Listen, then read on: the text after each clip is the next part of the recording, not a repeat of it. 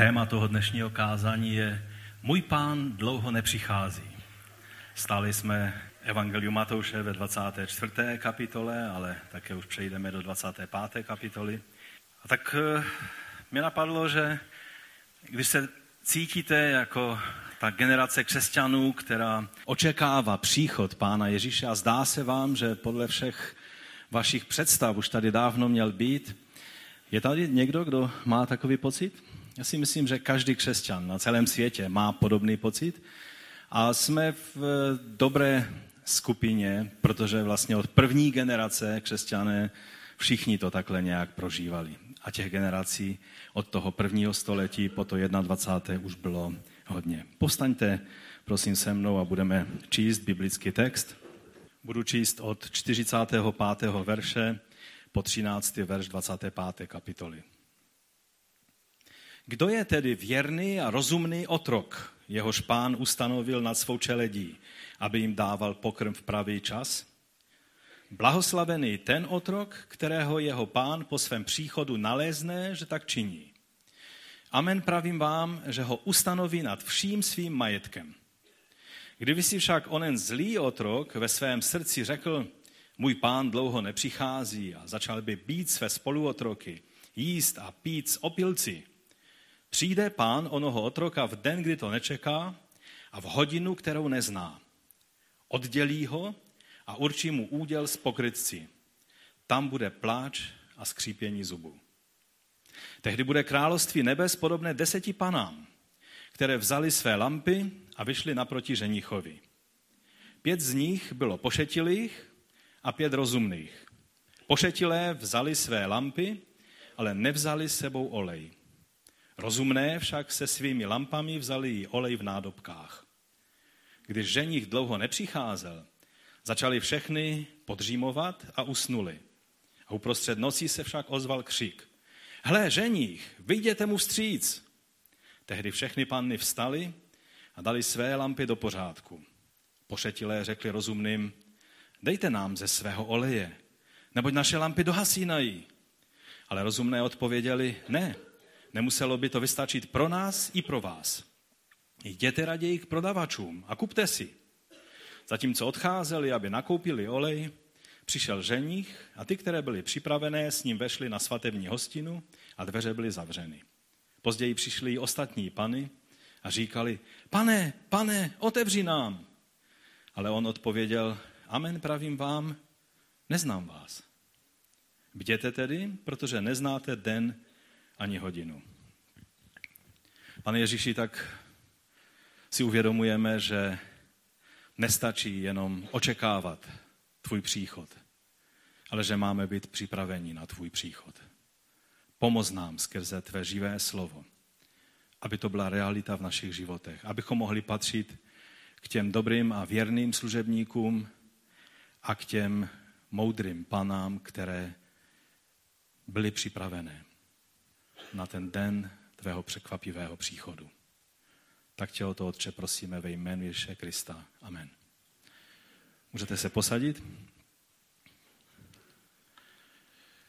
V 88. roce, myslím, že to bylo, ve zprávách proběhnul takový neúplně povzbudivý záznam video. Tehdy ještě nebyly videa z každého telefonu, a, ale video ještě stále byla taková trošku událost. A byl jeden vašnivý fotograf a také měl videokameru. A kromě toho byl také i parašutistou. A, a tak ze skupinou svých kamarádů prostě vyletěli nahoru a, a, a on říkal, eh, vyskočíme spolu a, a já vás nafilmuju, jak prostě eh, letíte v tom prostoru a udělá, že udělají z toho velice zajímavý, zajímavý film. No a tak vyskočili a, a on natáčel postupně každého eh, toho svého kolegu, jak zapli eh, padák a, a postupně je to strhlo eh, nahoru, že? Protože, protože je to zastavilo a on letěl dále s těmi ostatními. No až postupně měl všechny a teď v těch zprávách ukazovali ten jeho film, jak prostě postupně ti jeho kolegové prostě tam dělali nějaké opičky do, do té kamery a tak dále. A když už všichni byli na padácích, tak on sáhnul, že otevře i svůj padák. Ovšem si neuvědomil, že v té fascinaci tou kamerou a jak to bude všechno filmovat, jeden detail v letadle nevyřešil. Zapomněl si padak nasadit na záda. Neměl padak. No a tak eh, pak už mu ta kamera byla k ničemu, tak ji vyhodil, proto byl střih v tom videu a, a on se zabil.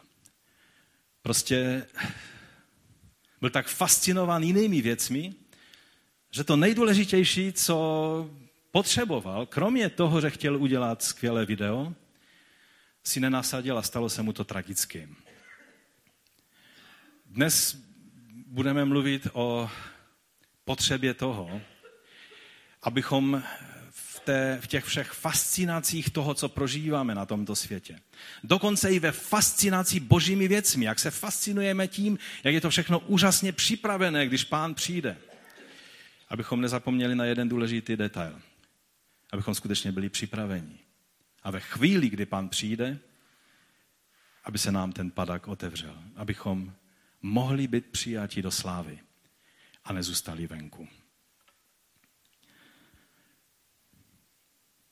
My jsme četli eh, minule 44. verš a dnešní text na něj navazuje a ten 44. verš té 24. kapitoly říká, proto i vy buďte připraveni. Předtím jsme mluvili hodně o bdělosti a ta bdělost je tady vyjádřena tím, tím e, bytím připravení, neboť syn člověka přijde v nečekanou chvíli. Takže nenadálost a nečekanost příchodu syna člověka nás má vést k tomu, abychom v tom současném čase žili zodpovědně a byli připraveni na hodinu jeho příchodu. 24. kapitola většinu toho, toho, co Ježíš mluvil, tak mluvil jak eh, slova o, o zničení Jeruzaléma, o tom, co mají křesťané eh, věřící, vlastně židé z Jeruzaléma, co mají dělat v té chvíli, kdy uvidí, eh, že se ty věci dějí, kdy uvidí město obtočené od vojska, jak se mají zachovat. Eh, měli vzít vážně jeho slovo varování a zařídit se podle toho. A také mluvil o jeho příchodu. A mluvil o tom, že, že není možné vědět, že, že se dějí různá znamení a, a ve světě se vlastně dějou různé katastrofy a pád Jeruzaléma a, a chrámu bylo jedno z takových obrovských, z takových obrovských mezníků. Byla to vlastně jediná věc, o které Ježíš řekl, že se musí stát dříve, než eh, bude eh, možnost toho, aby pán mohl, mohl přijít. A pak mluvil i o, o, přichá, o příchodu syna člověka a mluvil o tom, že bude tak zcela jednoznačný a tak nespochybnitelný a tak slavný a veliký, že nebude potřebovat nikoho, kdo by chodil po světě a vysvětloval, víte, ale toto teď, co jste viděli, to byl příchod Ježíše Krista. Nebudou potřebovat jít proroci, kteří budou říkat, a to, co jste viděli, nebo jste to sice neviděli, ale na nebi se stalo něco, tak jak jsou některé sekty, které vám vysvětlí, že sice Ježíš nepřišel fyzicky, ale že on přešel z jedné části chrámu nebeského do jiné části chrámu nebeského a teď prochází všemi spisy všech lidí a až dokončí to dílo, tak potom přijde fyzicky. Nebo jsou jiné sekty, které řeknou, že on se posadil na ten trůn nebeský v nebesích Třeba v roce 1914 vám někteří vysvětlí, že to bylo. Chci vám říct, až všichni, kteří vám takové věci říkají, jsou falešní proroci. Protože když Ježíš přijde, nebude potřebovat proroky, kteří budou tlumočit eh, to, co jste zažili nebo viděli, nebo, nebo, nebo eh, to, co jsme vám vysvětlili, to je Ježíšův příchod. Každý člověk bude vědět, že Ježíš přišel. Bude to jako blesk z nebe, o tom jsme mluvili eh, už několikrát. Bude to zřejmé pro každého člověka. Čili problém nebude v tom poznat chvíli, kdy přišel pán. To, oč jde, je, zda ty a já jsme na ten jeho příchod připraveni. Až přijde, budeme vědět, že přišel. Ale také v té chvíli se ukáže, jestli jsme nebo nejsme připraveni se setkat se synem člověka. To první podobenství, o kterém jsme mluvili minule, eh, o, o tom zloději a o tom hospodáři, který by eh, bděl a, a zabezpečil dům, eh, tak mluví o té, o té neočekávanosti a tudíž o potřebě bdělosti. Že? To druhé podobenství, které jsme četli dnes, tak mluví o potřebě být vlastně být aktivní v tom svém očekávání. Požehnaný ten služebník, kterého jeho pán nalezne to činit, co mu svěřil. Že? To znamená, že to není eh, sluha, který běžel na Čantory, nebo která to je hora, která jednou byla obsazena takovými lidmi, kteří si vypočítali taky nějaké to datum a, a šli čekat pána v bílých eh, rouších a no a můžete třikrát hádat, jestli pán přišel nebo ne. Zatím všechna taková, takové vypočty, propočty vždycky vyšly špatně, že Ježíš jednoduše řekl, že to nikdo neví. A když nikdo, tak ani ty, ani já. On řekl, že dokonce ani syn to neví. Ve svém pozemském ponížení to nevěděl ani syn. Když tehdy, když mluvil Ježíš s učedníky, tak nevěděl, kdy bude den jeho příchodu. A učedníci určitě by je nenapadlo, že ještě bude tolik generací a že budou vlastně téměř 2000 let do té doby, kdy ještě stále tady budou křesťané, kteří budou mluvit a jednoho dne pán přijde. Oni by možná zmalomyslněli, nebo by si řekli, což i ostatně pán Ježíš řekl, a co pak naléznu víru na zemi, když přijdu? Protože je to, víte, čekání vytváří určitou zvláštní situaci, Protože člověk, když na něco čeká, tak to s ním něco dělá. Nejdříve, když na něco čekáme, tak jsme natření, plní, adrenalin v nás působí a jsme natření. Ale pak čekání se prodlužuje a prodlužuje a prodlužuje a prodlužuje a tak nějak to naše natření ochabne. A začínají se projevovat určité nešvary, o kterých právě tato podobenství mluví.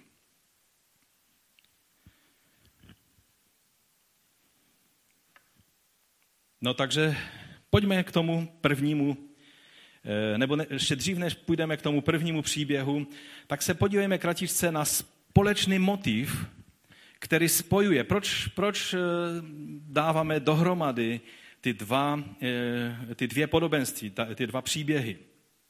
Co je takovým společným jmenovatelem těchto dvou podobenství, která jsme si přečetli? Jedno je o těch, kteří jsou určeni vést a starat se o pokrm, pro ostatní sluhy, že? A druhé naopak mluví o všech učednících. Ty, ty panny představují vlastně obecně eh, všechny eh, učedníky, všechny křesťany, kteří očekávají příchod pána. To jedno podobenství je varování ohledně zneužití své pozice v situaci, kdy pán dlouho nepřichází. A to druhé je o zanedbání bytí připravení. Nejen v té počáteční euforii přípravy na mesiánskou hostinu, ale v situaci nečekaně dlouhého čekání na příchod řenicha. A tím společným motivem, který spojuje oba ty příběhy, je překvapivá délka čekání na pánův, respektive v tom druhém příběhu na ženichův příchod. Že? A důsledky, jaké to mělo na ty, kteří představují učedníky. Či všimněte si, že oba dva ty příběhy jsou spojené tím, že zdůrazňují velice silně, že ta délka toho čekání na příchod pána byla delší, než by kdokoliv očekával. A to něco s těma lidma udělalo. V tom byla potřeba té bdělosti a připravenosti, o které pán Ježíš znovu a znovu a znovu mluví a budeme o ní mluvit ještě i dali pán příště. Čili to je tím společným motivem, ta překvapivá délka čekání na pánův příchod. Ježíš to už naznačoval, že to s tím jeho příchodem zpátky nebude tak rychle, jak si učedníci přáli. Podle toho, jak Matouš eh, ta inspirovaná slova eh, duch, eh, Ducha Svatého napsal, tak, tak vidíme, že, že udělal všechno pro to, aby ty dva příběhy, příběh o Jeruzalémě a o příchodu pána, propojil téměř nerozdělitelně. A pan Ježíš přitom jim dával signály už i v podobenstvích, že, že to tak rychle po sobě v takové rychlé sekvenci nebude.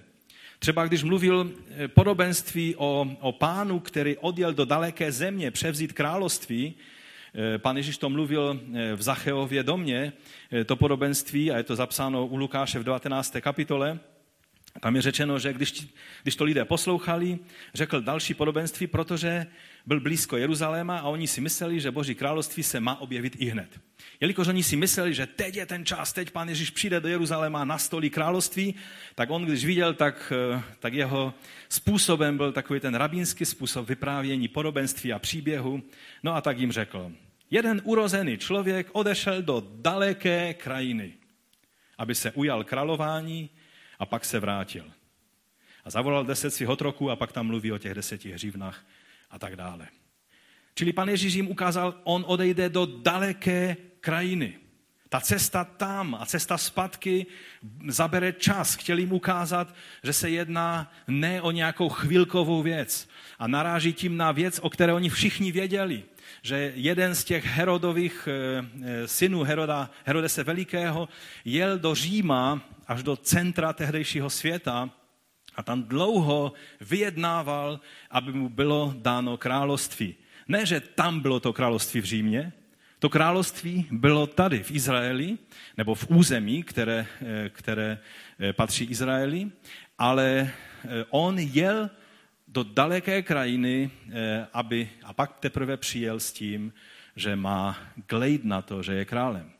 A ten, tuhle situaci pán Ježíš používá, když mluví to podobenství o tom, že odjel jeden eh, urozený člověk, aby převzal království. A tím ukazuje, že Ježíš je králem, ale on odešel, aby převzal království. Na nebesích on má království, on je králem, ale přichází den, ve který eh, on bude králem viditelně a fyzicky zde znovu na této zemi. Služebníci i všichni ostatní, kteří očekávají pána, než se vrátí, mají udržovat všechno připravené na jeho příchod. To, že, že je to už x tou generací, to, že, že je století za stoletím a všichni, kteří říkali, už, už to se stane v naší generaci. Někteří říkají, no já se ještě toho možná nedožiju ale vy, a říkají to vždycky těm mladým, ale vy už určitě. Zatím vždycky každý, kdo to takhle říkal, neměl pravdu. A, ale to neznamená, že toto téma máme říct, no tak to je irrelevantní pro dnešní dobu. Pán stejně nepřijde v naší generaci, možná, že přijde až za 300 let, Vždyť už Isaac Newton si myslel, že to nutně musí být v jeho době, přesně to vypočítal a tak dále. A to byl celkem, celkem chytrý člověk a tak dále. Chci vám říct, že právě to tajemství je v tom zůstat připravení a neochabnout v té připravenosti. Jedna z věcí, kterou když si vzpomenu na mé mládí, i když vyučování na téma příchodu pána, když se na ně zpětně dívám, tak e, jsme byli vyučováni všechny možné, někdy i dost bizarní e, učení o těchto věcech, ale to nebylo to nejdůležitější. To, co jsem si uvědomil, že bylo to nejdůležitější, je to, že se o těch věcech mluvilo a že to se mnou něco udělalo. Rozumíte?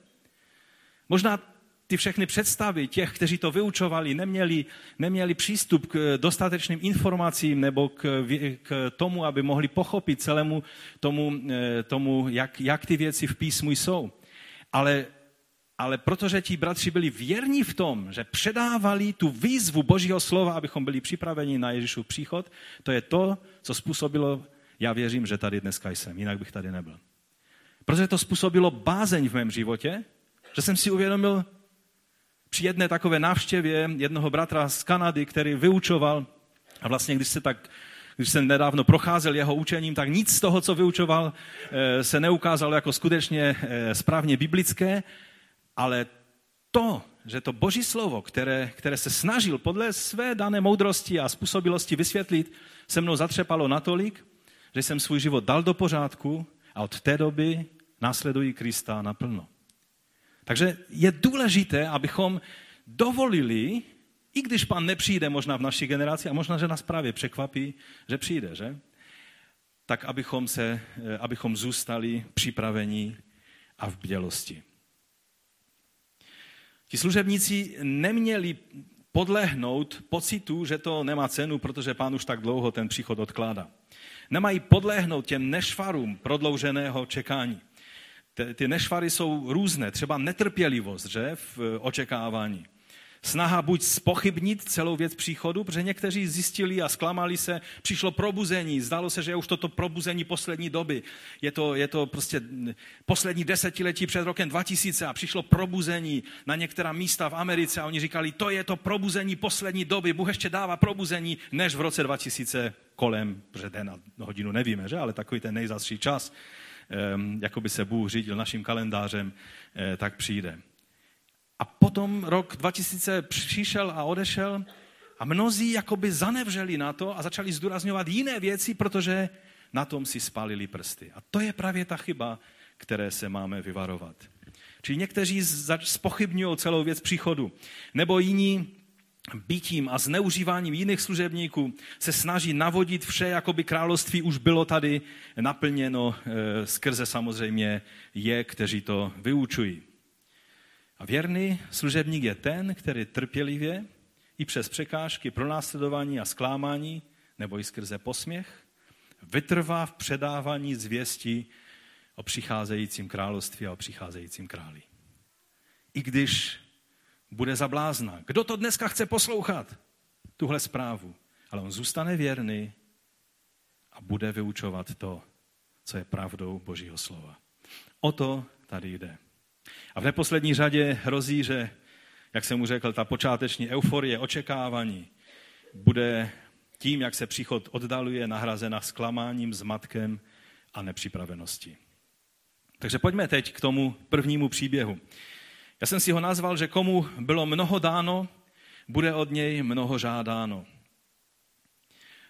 Tady je otázka, kdo je tedy ten věrný a rozumný otrok, jehož pán ustanovil nad svou čeledí, aby jim dával pokrm v pravý čas. A pak říká, že ten služebník, kterého pán při svém příchodu nalézne, že činí tyhle věci, které mu uložil, to znamená, aby dával pokrm e, ostatním sluhům nebo otrokům v pravý čas, když ho nalezne v té v uvozovkách kuchyni, jak připravuje ten pokrm, to znamená, že studuje písmo, hledá Boží vůli a vysvětluje trpělivě Boží vůli, i když je třeba sesměšňován, nebo mu je řečeno, že takové věci už dneska nikdo nechce, nechce poslouchat, pojďme učinit evangelium víc relevantní potřebám dnešního člověka a tak dále. A ten věrný otrok bude tady stále eh, vysvětlovat to, co, co je podstatou evangelia. To znamená, že Ježíš přišel a zemřel za nás jako beránek bez viny položil svůj život za každého jednoho z nás. Skrze jeho zástupnou smrt jsme očištění a přijatí za syny a dcery do království. A když pán přijde a my zachováme svoji věrnost a svoji víru, tak on je ten, se kterým budeme eh, trávit věčnost. Lukáš přidává k tomu příběhu ještě jednu, eh, jednu zvláštní věc, a říká ve 12. kapitole, že ten otrok, který znal vůli svého pána a přece všechno nepřipravil a neudělal podle jeho vůle, bude velmi zbyt. Tady Ježíš používá vlastně obraz toho, že bylo celkem běžné, že otrok, když nedělal to, co měl, tak prostě dostal nařezáno. Ehm, žel to používali i někteří pánové, i když to byli křesťané v Americe vůči svým otrokům a dokonce se odvolávali tady na toto, na toto slovo, což je absolutní nesmysl, protože to je podobenství, které vychází z toho prostředí římského impéria, kde vlastně otrok, otroků byla většina eh, a, a všichni prostě pracovali pro ty své pány. Někteří senátoři měli až 400 otroků. Jo? Měli jich tolik, že někteří otroci čekali ve frontě, aby udělali jenom ten svůj úkol. Třeba někdo měl jenom za úkol dát květiny na stůl a to byl celý jeho úkol, který dělal za, celý, za, celou, za celou svoji službu a tak dále. Ale tady vlastně eh, je řečeno, že ten služebník, který zná vůli svého pána a nedělal, tak bude velmi zbyt, protože to, co se provinil, je větší kdežto pokračuje pán Ježíš, kdo ji však neznal, nevěděl, jaká je přesně vůle pána a učinil něco, co si zaslouží rány, bude zbyt méně. Takže i ty tresty budou, budou vlastně záviset na tom, jestli um, prostě necháme být, jestli víme o Boží vůli a víme, co si pán přeje a přesto nás to nechává chladným. Toto je provinění, které je velice závažné. V daleko menším problému jsou lidé, kteří neví ještě přesně, jaká je Boží vůle. Jsou třeba i služebníci. Apolos byl skvělým kazatelem, ale mnohé věci o pánu Ježíši nevěděl a museli si ho vzít stranou a, a, a vyučit ho lépe. A on, on byl dychtivý a naučil se a pak od té chvíle už vyučoval přesněji. Toto je menší problém. A pak tam je řečeno, od každého, komu bylo hodně dáno, bude také hodně vyžádáno a komu svěřili hodně, od toho budou žádat více. K tomuto aspektu se ještě dostaneme u toho dalšího podobenství o talentech, ale to někdy příště. Takže pojďme zpátky k té otázce, kdo je ten věrný a rozumný otrok? Jsou různé skupiny věřících, eh, kteří, jako třeba světkové Jehovovi, o tom nemají pochyb. To jsou samozřejmě světkové Jehovovi, především jejich zakladatel, nejdříve to byl ten Russell, který, eh, o kterém řekli, aha, tak to je on. A on je ten věrný otrok, který předává ten pokrm správný všem ostatním. A potom po jeho smrti eh, tak eh, byly různé další teorie a jednou to byla celá skupina těch 144 tisíc věrných svědků, Jehovových a, a pak to bylo to, ta řídící, eh, ten řídící výbor, který řídí organizaci a který používá ty časopisy jako nástroj toho věrného a rozumného otroka nebo svědka. Takže nemají pochyb o tom, že je to prostě tam z Brooklynu, prostě to poselství, to je to jediné eh, vysvětlování písma, které pochází od tohoto otroka. No ale myslím si, že se tímhle nebudeme zabývat, protože je naprosto zjevné, že, že je to chycené za, správ, za špatný konec. Lukáš v tom podobenství eh, nazývá toho otroka správce. Že je to, eh, z toho stejného slova pochází slovo třeba ekonom, jo, čili hospodář nebo něco v tom smyslu. A správci a dohlížiteli ve zborech jsou na jiném místě nazváni kdo? Eh, oni eh, jsou nazváni episkopos, čili dohlížitele. Eh, od slova episkopos pochází biskup a v dnešní terminologii je to spíše pastor, že? A pak jsou presbyteros, to jsou starší, neznamená starší věkem, ale jsou to zralí křesťané, kteří jsou povoláni, aby byli staršími v církvi. A také obecně všichni služebníci církve jsou nazvaní diakonos, čili sluhové v církvi. A Petr ve svém prvním listu Petrovém v páté kapitole říká, starší mezi vámi vybízím, já spolu starší a svědek Kristových utrpení a také účastník budoucí slávy, která bude zjevena, paste Boží stádo. Že? Čili dávejte ten správný pokrm ve správný čas. Pavel Timoteovi dokonce radí, dávej to ve správný čas i v nečas. I v čas, i v nečas. Prostě Dávej ten pokrm, protože to je to, co je bude udržovat při životě. A Petr tady říká, paste boží stádo, které je u vás, dohlížejte na ně ne z donucení, ale dobrovolně, podle Boha, ne z nízké zjištnosti, ale ochotně. Ne jako páni nad svým podílem, ale jako ti, kteří se svému stádu stávají vzorem. A když se ukáže ten nejvyšší pastyš, ten Eh, dostanete nevadnoucí věnec slávy. Čili taky s ohledem na to, že přijde den, kdy se ukáže ten, ten pastýř všech pastýřů. To, má vést, to nás má vést k tomu, abychom věrně předávali pokrm všem těm, kterým jsme povoláni, abychom sloužili. Ježíš také varoval učedníky, aby si nebrali vzor z tohoto světa ve věcech služby a vedení církve. Už jsme o tom mluvili ve 20. kapitole Matouše, že? Ježíš si je zavolal, tam je řečeno, a řekl, víte, že vládci národu panují nad nimi a velci nad nimi vykonávají svou svrchovanou moc. Mezi vámi tomu tak nebude. Ale kdo by se chtěl mezi vámi stát velkým, bude vaším služebníkem. Ježíš věděl, že tendence když se jeho paruzia bude tak nějak odsouvat do budoucna, tak mezi věřícími bude tendence si ustanovovat vedoucí, kteří nějak se tak příliš vžijou do těch svých rolí a začnou být vládcí a začnou panovat nad, eh, nad ostatními místo, aby byli jejich služebníky. A proto říkal, že nemáte si brát vzor podle systému, jak, jak funguje zpráva a vláda v tomto světě, ale máte si brát vzor z toho, kdo je vaším pánem, který i když je pánem, tak přišel, aby sloužil a ne, aby mu bylo slouženo. Toto řekl pán Ježíš, aby ukázal, že vlastně jakékoliv brání si příkladu, to, co se žel často v církvi děje, z principu tohoto světa. A když to funguje ve světě, bude to fungovat i mezi námi v církvi. Chci vám říct, že to je velké nedorozumění.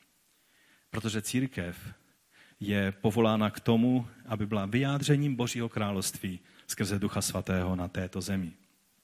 A tudíž to jsou jiné principy, kterými se řídíme. Žel, jak se čas od Ježíšova odchodu z tohoto světa prodlužoval, církev nabírala stále více maníry tohoto světa, včetně takového jednoho velice smutného detailu, jako je antisemitismus římského dvora. Už Pilát byl velký antisemita a jeho ochránce v Římě byl velký antisemita, včetně s císařem Tiberiem, ale pak, pak viděli, že to je trošku příliš, tak ten ochránce Seanus Pilatův v Římě byl odstraněn z úřadu, tehdy to znamenalo, že byl popraven, protože takhle se odcházelo z úřadu kdysi že e, buď je poslali, poslali pretoriány, kteří je popravili, ty lidi, anebo jim nabídli, že můžou spáchat sebevraždu. Tak většina těch lidí to přijala jako tu možnost spáchat sebevraždu. No a a potom obzvlášť antisemické postoje měl císař Hadrian v, v době Barkohbova povstání.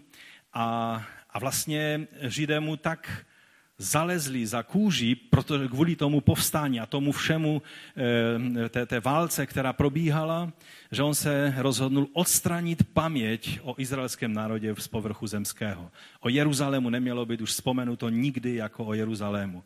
O Izraeli nemělo být nikdy řečeno jako Izrael, ale byla to Palestina, čili Pelištea, čili místo Filištinů, eh, jak posměšně eh, nazval vlastně toto území, že je to území u hlavních nepřátel ze staré doby, z doby Davidovi eh, pro toto území.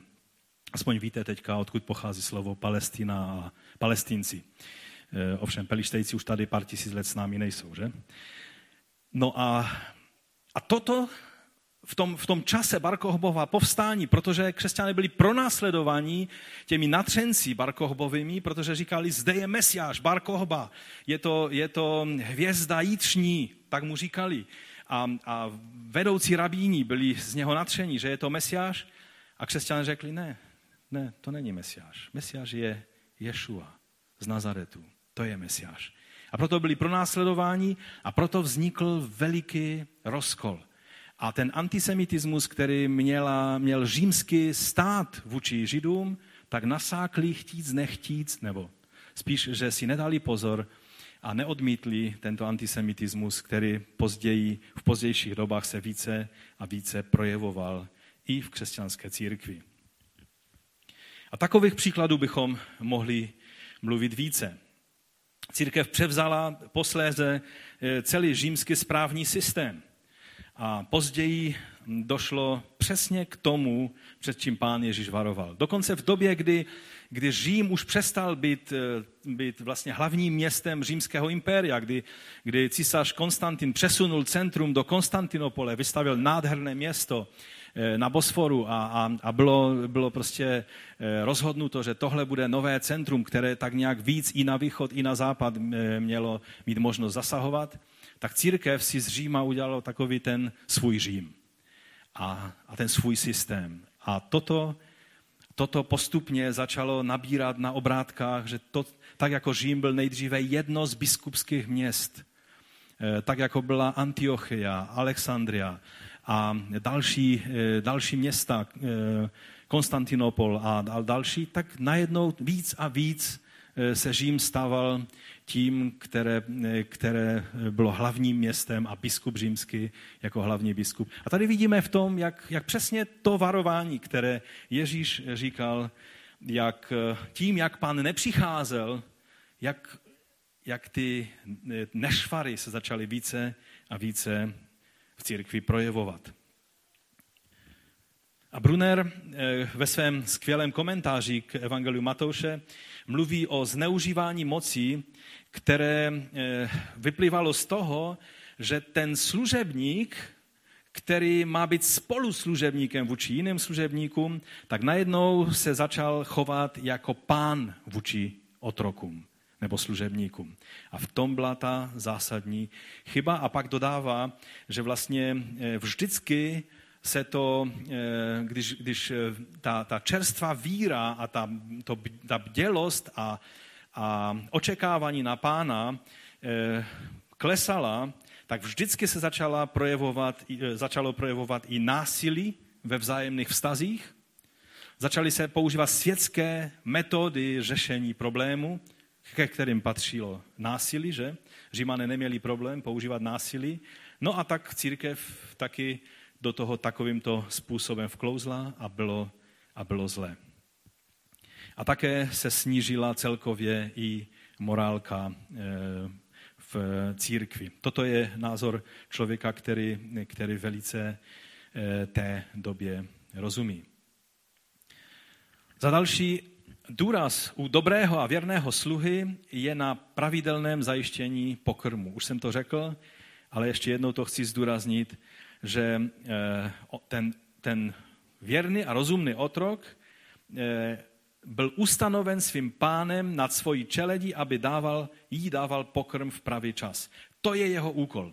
Všechno ostatní možná je eh, hezké a bohulibé a zajímavé, ale základní úkol služebníků, kteří jsou postaveni, aby byli těmi, těmi dohlížiteli v, nad celou čeledí, to znamená celou církví, nebo nad těmi jednotlivými církvemi neboli sbory, tak ten hlavní úkol je dávat pokrm celou Boží radu v pravý čas. Tak jak říká Pavel ve skutcích 20. kapitole, proto vám dnešního dne dosvědčuji, že jsem čistý od krve všech lidí. A proč se Pavel cítí, že je čistý ve svém svědomí? Neboť jsem nic nezamlčel a oznámil jsem vám celou vůli Boží. Pavel, to byla ta věc, která způsobila, že měl čisté svědomí před Bohem. Že nic nezamlčel a i ty nepříjemné pravdy předal bratřím, se kterými tam v té 20. kapitole rozmlouvá. A pak dále říká, dávejte pozor na sebe a na celé stádo, v němž vás Duch Svatý ustanovil za strážce, abyste pásli Boží církev, kterou si získal vlastní krví. Pak mluví o vlcích, ovčí kůži, kteří mezi ně přijdou a tak dále a tak dále.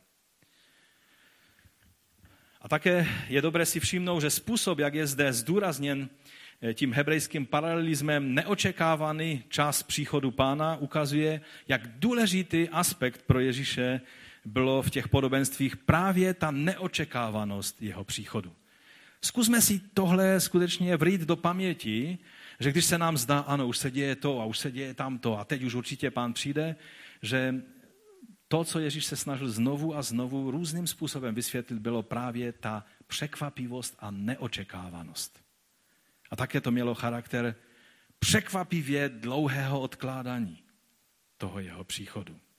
Což dneska po dvou tisících letech, tak už tomu trošku lépe rozumíme než první generace, že?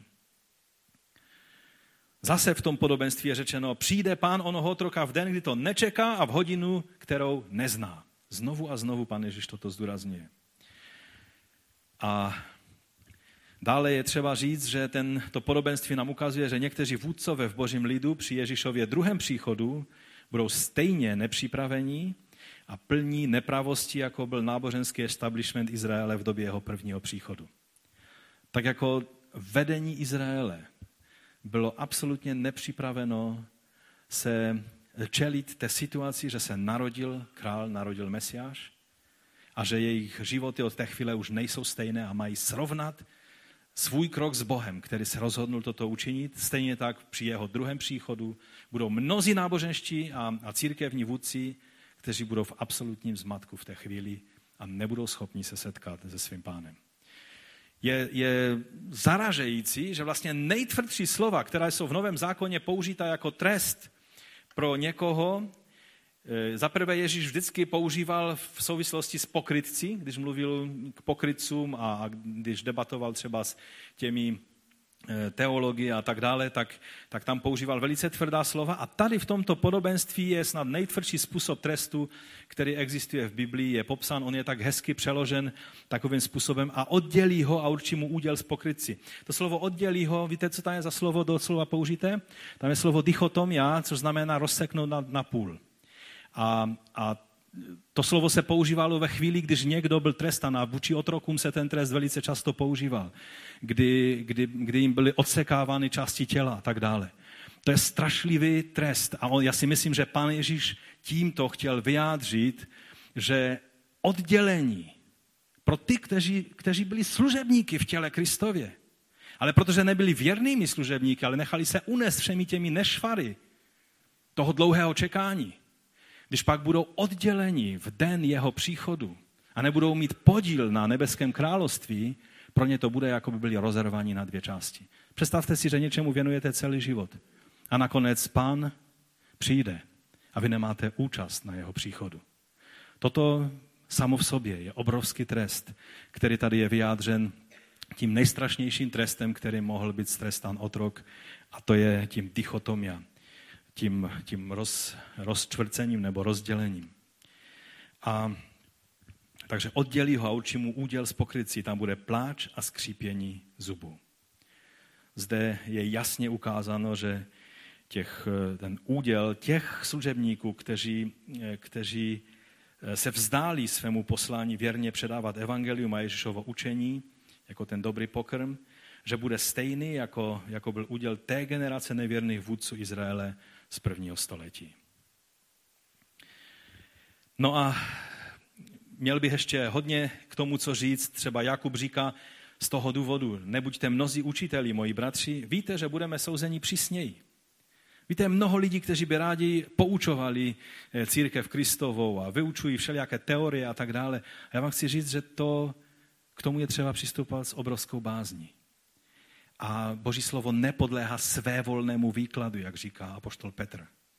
Protože ti, kteří zacházejí s Božím slovem a, a zacházejí s ním nesprávně, tak je napsáno, že budou přísněji souzení.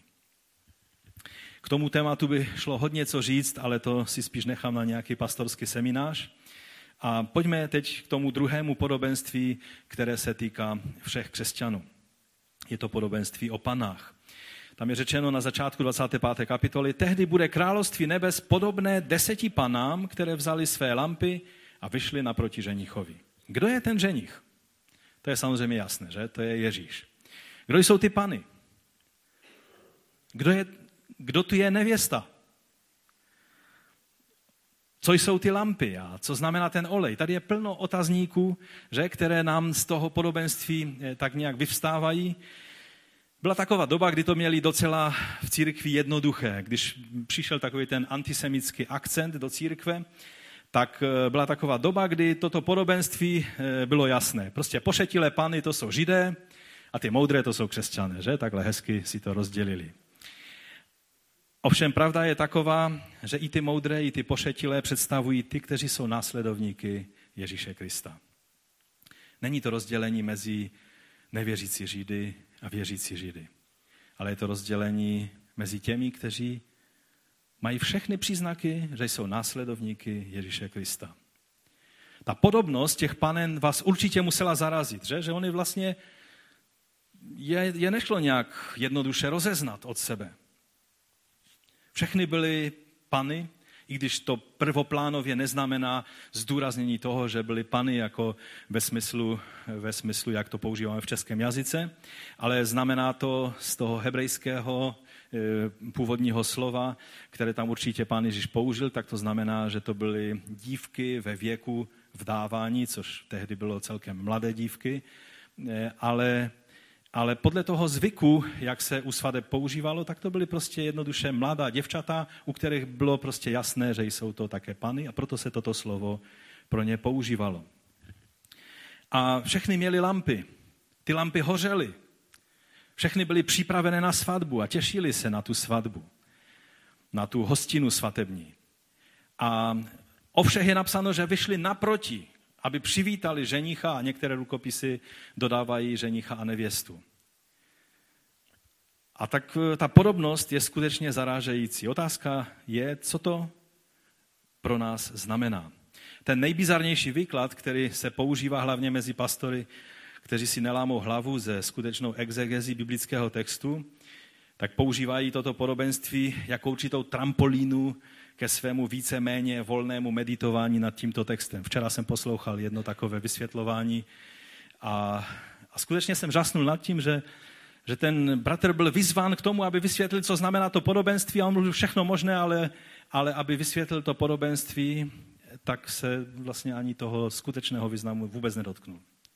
A, a mluvil o všem, co mu leželo na srdci. Takhle někteří zacházejí z Bibli. Eh, většinou si nelámou hlavu nad tím, že je tam deset panen. Pro ně to znamená buď nějaká pomnožná nevěsta, nebo, nebo, nebo rovnou deset nevěst, což je hodně bizarní představa. A vůbec jim nedojde, nebo nepřemýšlejí nad tím, že, že je to tak šílená představa, že, že jelikož v židovském způsobu svatby, a ještě do nedávna možná i tady v Evropě, tak eh, celý manželský obřad musel být završen také i završením manželství a třeba eh, eh, manželství nemohlo být platné, pokud by nebylo završené, že? Tímto fyzickým způsobem. No a tak v tom, když si to, tohle uvědomíme a že někomu nevadí, že tady je nějakých deset nevěst, tak to představuje strašně šílenou situaci a určitě, zcela určitě to takto není myšleno. Pamatujme vždy v takových situacích, že text bez kontextu je pouhý pretext. Vždycky každý text musíme vykládat v jeho kontextu. A tady je samozřejmě v tom podobenství kontext židovské svatby. Oproti Římanům, kteří svatbě moc nepřikládali velký význam, tak Židé považovali svatbu za něco velice důležitého a věřili, že prostě, protože Bůh asistoval při prvním sňatku Adama a Evy, proto eh, to má velice duchovní význam. A i když to byla záležitost těch dvou rodin, tak přesto tomu přikládali velice, velice závažný důraz. A, a protože Šalamón mluvil hodně o lásce a o manželství a o těch věcech, tak eh, píseň písní a, a ty všechny příklady. Většinou ženich byl vyzdoben jako, jako král a, a nevěsta jako královna. Byla speciální koruna, na které bylo vyjádřeno třeba, když se brali v Jeruzalémě, tak jeruzalemské město a, a nevěsta, když pro ní ženich přišel, protože ta celá svatba měla asi tři fáze. Ta první fáze byly zásnuby, tam byl první kalich a slibování a pak byla ketuva, kde podepsali, podepsal ženich, předal slavnostně podepsanou smlouvu manželskou, ve které bylo vyjádřeno všechno to, co slibuje své manželce. A, e, a tak dále. Potom bylo většinou minimálně rok, někdy i delší doba, kdy šli od sebe a ženich připravoval e, místo pro to, aby mohli kde bydlet potom, až, e, až bude hotový. Ale o, o tom, jestli je to všechno připravené, rozhodoval vždycky otec ženicha. To znamená, nikdo nikdy nevěděl, kdy přesně ta, ta druhá část té svatby bude, to završení toho, e, té svatby protože otec musel říct tak, je všechno připravené, vidím, že je to tak, můžeš si zajít. A většinou ženich šel se svými eh, přáteli a šel do domu nevěsty, překvapil je a vlastně byla e, e, pak velká slavnost. Nevěsta se nesla na ramenou čtyř mužů, kteří ji nesli ve takovém slavnostním, e, na takových slavnostních nosítkách, nebo u chudších lidí, tak to bylo aspoň na nějakém oslíku. No a byla z toho velká sláva, přivedli ji do domu ženicha, kde, kde pak byla ta další část, nejenom završení manželství, ale také i hostina, která trvala někdy, někdy i sedm dnů, někdy i déle. V případě, že ženich byl z daleké země nebo z dalekého vzdálenosti, nebyl z vedlejší vesnice, tak se často dělo tak, že když přišel k nevěstě, a vlastně přišel si jakoby pro tu nevěstu, tak zůstali už tam a hostina probíhala v domě eh, té nevěsty. Takže my nevíme přesně, v kterou situaci tady máme. To, že tady je zmíněn jenom ženich, že čekali na příchod ženich, aby trochu napovídal, že vlastně teprve si šel pro nevěstu, ale tak, jak některé rukopisy eh, naznačují, eh, je možné, že vlastně už se mluví o, o tom slavnostním příchodu do ženichova domu i s nevěstou. A, a ten úkol těch, eh, těch družiček, těch mladých děvčat, které tady jsou představené tím počtem 10. Ten 10 počet nemá žádný význam, to je jenom prostě počet plný a v rabínských příbězích vždycky byla a polovina byla taková a polovina byla onaká, čili nehledejte v tom nějak, že bude přesná polovina věrných křesťanů a polovina nevěrných, to tady nemá žádný význam, tenhle, te, tyhle počty. Jenom je v tom ukázáno, že budou ti učedníci, kteří budou připraveni, protože byli moudří, a ti učedníci, kteří budou nepřipraveni, čili budou hloupí. A vlastně, eh, když byste hledali, tak kde tady máme nevěstu, eh, tak jednoduše je třeba říct, že ona pro tento příběh, který pán Ježíš ukazuje, eh, nehraje roli. Prostě nesmíme si myslet, že v každém podobenství můžeme použít každý obraz, který najdeme na jiných místech písma. Kdybychom takhle postupovali, bychom byli zmatení, protože na jednom místě lev je lev z Judy, který představuje Ježíše a na druhém místě představuje lev koho? Ďábla, že? Kvás představuje kvás Božího království a na druhém místě představuje kvás hříchu, že? musíme vzít v úvahu, že každé podobenství stojí samo o sobě a má vždycky jednu hlavní myšlenku, kterou zdůrazňuje a když se zavrtáme do detailů, většinou se zamotáme a dostaneme se proti významu toho, té hlavní myšlenky, kterou to podobenství nám sděluje. Čili takhle vlastně e, to, to bylo na té svatbě, že ty, ty dívky, ty družičky očekávali, na toho ženicha, ať to byl ženich s nevěstou nebo na ženicha, eh, to tady je bezpředmětné, a měli být připravené, až, až bude signál, že už se přibližuje, že už jde, tak měli prostě ho přivítat s tím světlem, tak jako mnozí další lidé. Všichni, kteří se zúčastňovali toho pochodu slavnostního, museli mít světla. E, u děvčat ovšem to byla povinnost, oni museli chodit se světlem, protože pod tmě se dějou špatné věci. Takže z toho důvodu oni měli mít e, světlo jako nutnost. No a ten příběh nám ukazuje, že jsou situace, ve kterých nepomůže víra a světlo jiných, pokud my sami nemáme víru, naději a život Ducha Svatého sami v sobě. Všechny ty družičky byly připravené, kdyby ovšem ženich přišel v jimi, v jimi očekávaném čase, že?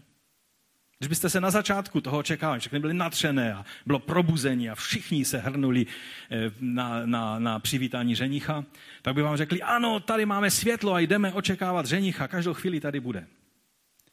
Nebylo by žádného rozdílu mezi těmi moudrými a mezi těmi pošetilými. Všechny byly natřené. Kdyby tehdy ženich přišel, tak by byly všechny přijaté ten test, který prověřil, jestli jsou to skuteční učedníci, nebo jenom takoví ti, kteří se nechali strhnout s davem, bylo právě to dlouhé čekání. Protože Bůh je trpělivý a nechce, aby v tom byl zmatek, tak on někdy dává nám uvidět věci, aby, aby se prokázali na těch vnějších projevech, abychom právě je mohli řešit. Takže problém nebylo Eh, to, že by oni nebyli připravené na začátku. Problém byl, že to čekání bylo delší, než si mysleli a to způsobilo, že nebyli připravené. Hostina se jmenuje hebrejsky simcha, prostě všechno, co je slavnost, tak je simcha což znamená to je slovo v hebrejštině pro radost, že? Čili oni neříkají, budeme mít slavnost nebo hostinu nebo svatební hostinu. Oni prostě mají simchu, mají radost. Jo? Každá hostina, každé setkání rodiny, když se jí a je dobré jídlo a, a jsou spolu, tak je to simcha, je to prostě radost. No a proto být vyloučen z radosti svatební hostiny byla považováno za velký důvod k nášku a bylo to obrovské ponížení. A tady pan Ježíš používá ten obraz že to bude to vlastně věčné zatracení, je ukázáno tím vyloučením z té simchy, z radosti svého pána. A zde samozřejmě ten obraz přechází do té věčné perspektivy, že je daleko, daleko větší věci být vyloučen z mesiánského společenství Božího království při druhém příchodu Mesiáše, než být vyloučen z nějaké svatby. Takže toto jsou eh, věci, které, které eh, tak nějak máme hledat v tom podobenství. Mnozí teologové za ty 2000 let přemýšleli nad tím, co všechno může znamenat eh, ten, ten rozdíl, který, který znamenal ten olej, který ty moudré měli ho dostatek a ty hloupé pany jim došel ten olej v té lampě a někteří mluvili dokonce o dobrých skutcích, protože vycházeli z židovského eh, používání těchto, eh, těchto obrazů. Eh, někteří třeba jako, jako Matthew Henry, který má snad nejrozšířenější komentář pro na celou Biblii, tak mluví o tom, že je to vlastně milost Boží, kterou člověk přijímá a říká, že když si uvědomili, že potřebují Boží milost, tak to bylo v den, kdy se dveře zavřely, ale v době, kdy to potřebovali pro svůj život v posvěcení, tak si to neuvědomovali. A to důležité je uvědomovat si, že potřebujeme Boží milost v našem každodenním chození, abychom pak nebyli překvapeni v den Ježíšova příchodu. Samozřejmě to může znamenat cokoliv, protože pro Pána Ježíše nebylo důležité zdůraznit, co je ten olej, ale chtěl tím ukázat tu připravenost nejenom na začátku v té euforii, počátečního natření, ale ti, kdo e, vydrží až do konce, budou spaseni. Aby nám ta bdělost a připravenost vydržela až do konce, buď pro den příchodu pána, anebo pro den e, naší smrti. To je to, co se počítá. Jak jsem řekl, těch deset si bylo velice podobné. Nešlo je rozeznat. Dokonce je řečeno, že všechny si zdřímli, čili když by někdo hledal nějakou nějaký jinotaj nebo nějakou prostě ně, něco, ně, nějaké zjevení v tom, že si zdřímli, tak možná tím je jenom ukázáno, že spát normálně v noci je normální. V noci se spí, že? Ti, kteří mají, mají zpřeházený den a spí pře, přes den a v noci pak nemůžou spát, tak je to nenormální. Normální je, že se v noci spí. A, a tady prostě usnuli jak ty moudré, tak ty hloupé. Problém nebyl v tom, že usnuli, protože byla noc. A také ten, to čekání bylo tak dlouhé, kdo by, kdo by si, si vzpomínám na čas na vojně, když jsme byli hodně, hodně unavení, tak kde jsem sednul, tam jsem spal. Prostě nešlo to jinak, že? Byli jsme tak unavení, jak psi a měli jsme hlad a bylo nám zima, no tak kde jsme se posadili, bylo trošku teplo, tak okamžitě každý usnul, že? Je to, to není hřích, to je normální. Problém je, když usnete nepřipravení a pak vás zaskočí situace v té chvíli, kdy se probudíte a máte máte jednat, abyste se nepřipravili. To je ten problém. Rozdíl byl v té jediné věci a to je to, že vzali lampy, ale jelikož byli tak natřené z toho, že pán už přichází, tak je nenapadlo, že budou potřebovat nějaké zabezpečení na dlouhou dobu.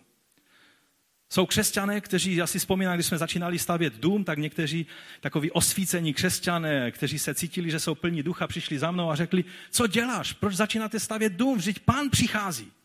Vy z toho domu nic nebudete mít. Musím vám říct, že teď už ten dům je takový, že by potřeboval opravy, protože už stojí kerysí pátek, že? A, a pak jsem se dozvěděl, že dokonce už mému dědovi tohle radili někteří lidé. Děda tomu podlehl a nepostavil dům. A žil 88 let a zemřel a postavil by za tu délku života čtyři domy a ne jeden, že? jsou křesťané, kteří stále budou mluvit, že není třeba chodit na biblickou školu, nebo není třeba se vzdělávat. Proč by si studoval? Prosím tě, za chvíli přijde pán. K čemu ti to bude? Chci vám říct, že moudrá pana nebo moudrý učedník bude dělat věci tak, aby předal co nejlepší dědictví svým dětem a dětem svých dětí. Vždyť přijde pán. Ano, přijde. Máme žít tak, jako by ještě sto let pán nepřišel a dělat věci, dlouhodoba rozhodnutí, správná rozhodnutí do svého života. Budovat dobré dědictví pro své děti, jak duchovně, tak být i dobrými hospodáři všech darů, které nám Bůh dal. Ale z druhé strany být bděli a připraveni, že když pán řekne teď, tak jsme připraveni. Velice často si neuvědomujeme, že že to nemusí být příchod pána, že vlastně máme být připraveni na to, že nás individuálně může pán povolat kdykoliv, v každou chvíli. Ne každému je dáno nějak odcházet z tohoto světa se silnými signály, že se má čas ten člověk připravit. Já si vzpomínám, jak naše maminka, která sedm let ležela s nevylečitelnou nemocí, tak, tak ona měla sedm let a ona říkala, já jsem připravena, pane, proč mě ještě nevemeš? Si vzpomínám, jak se modlila v takové modlitbě a, a já jsem si uvědomila, že, on, že jí tady už nic nedrží, že ona je skutečně připravena v které chvíli, kterékoliv chvíli odejít. A také potom odešla. Přesně v den, kdy jsme měli první zhromáždění tady v KCčku, tak ona, protože se modlila za nás celou dobu, tak v ten den, kdy jsme vstoupili do KCčka, jakoby jí pán řekl, tvůj úkol byl splněn, teď můžeš jít ke mně. Ale třeba náš táta, ten zemřel takovým způsobem, že seděl v křesle a sledoval večerní zprávy v televizi. A takhle odešel. Není řečeno, že budeš mít čas, ale ta důležitost je být připraven. Tak jako ty, ty všechny pány spaly a najednou přišel ten půlno, to půlnoční volání, přichází, přichází ženich a oni, kdyby nebyli připravené, nebo ti, kteří nebyli připraveni, dopadli tak, jako ty pošetilé pany.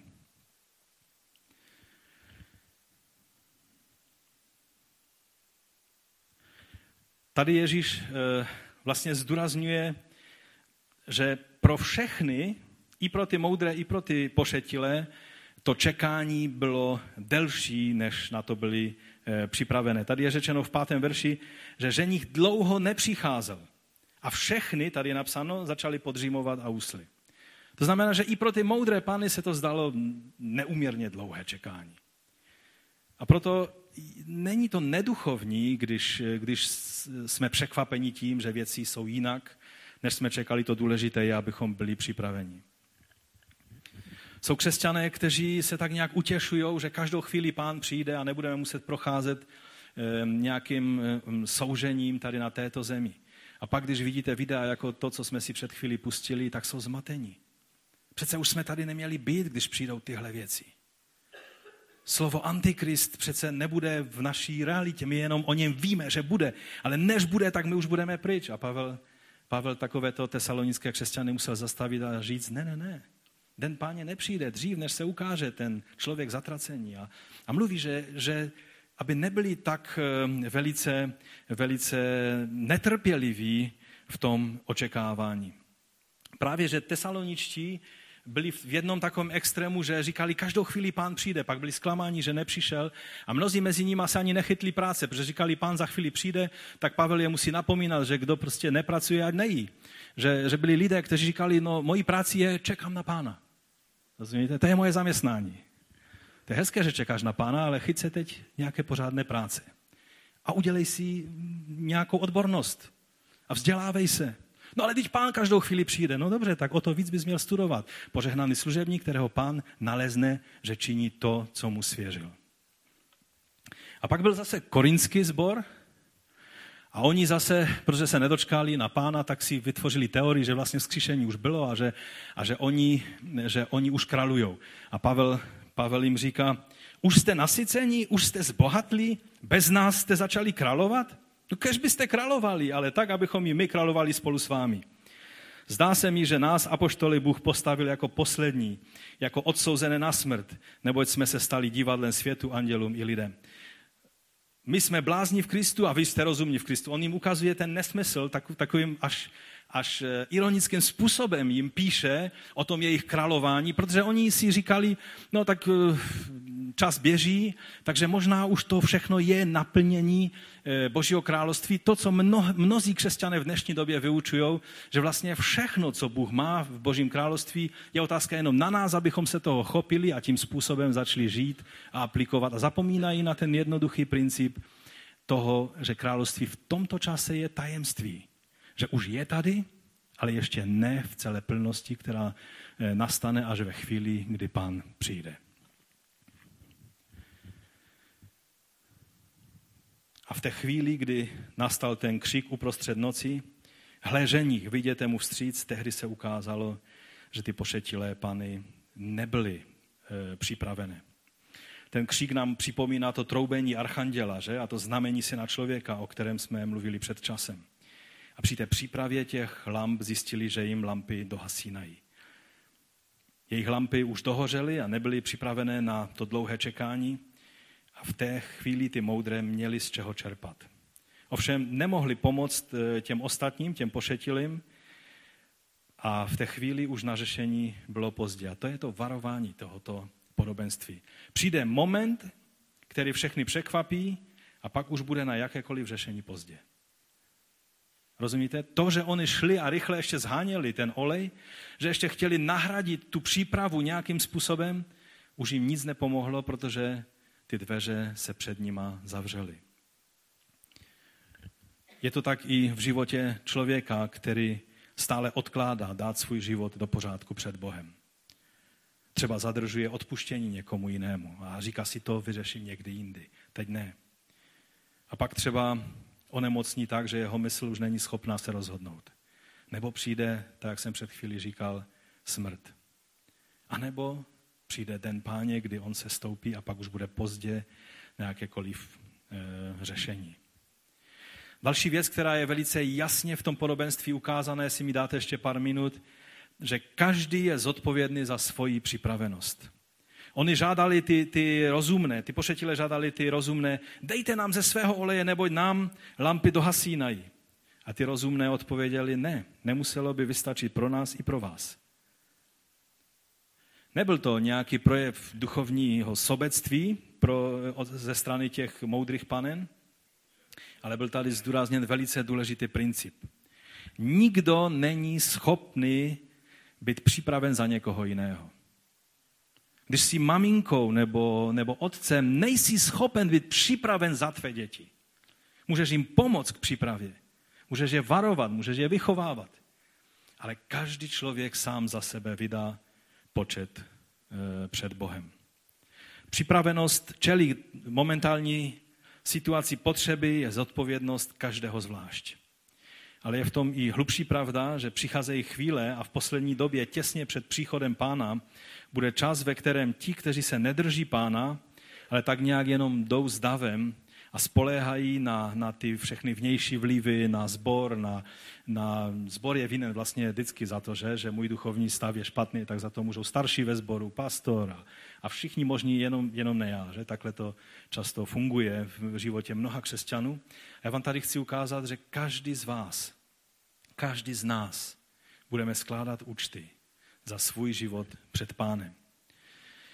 Ukazuje nám to, že takhle přesně to bude, eh, když se postavíme před pána. Nebude nějaký sprůměrovaný počet eh, vydány za kacečko, ale každý sám za sebe vydáme počet Bohu. Ve zjevení, možná jste si všimli, je takový jeden zbor, který celý byl v problémech. Kdybyste vy byli členy toho sboru, určitě byste už dávno odešli, protože byste si řekli, v tom sboru víru se nedá zachovat. Je to, je to zbor eh, v Sardech, v Sardách, a pan Ježíš, když mluví k andělu tohoto, nebo poslovi tohoto zboru, tak říká, připomínej si, jak si mé slovo přijal a slyšel a zachovávej je a učiň pokání. Ten zbor byl prostě na pokání zralý. A říká mu, neprobudíš-li se, přijdu jako zloděj a nebudeš vědět, v kterou hodinu na tebe přijdu. Jeden z příznaků duchovní, duchovního špatného stavu je, že se lidé neorientují, že jsou, že jsou absolutně mimo poznání jakéhokoliv božího jednání. Ale pak tady je čtvrtý verš. Máš však v Sardách několik osob, které neposkvrnili svá roucha a ti budou se mnou chodit v bílých šatech, protože jsou toho hodní. Rozumíte, co tím je řečeno? Lze být v tom nejtělesnějším a nejmrtvějším sboru a vy můžete být těmi nejúžasnějšími služebníky božími.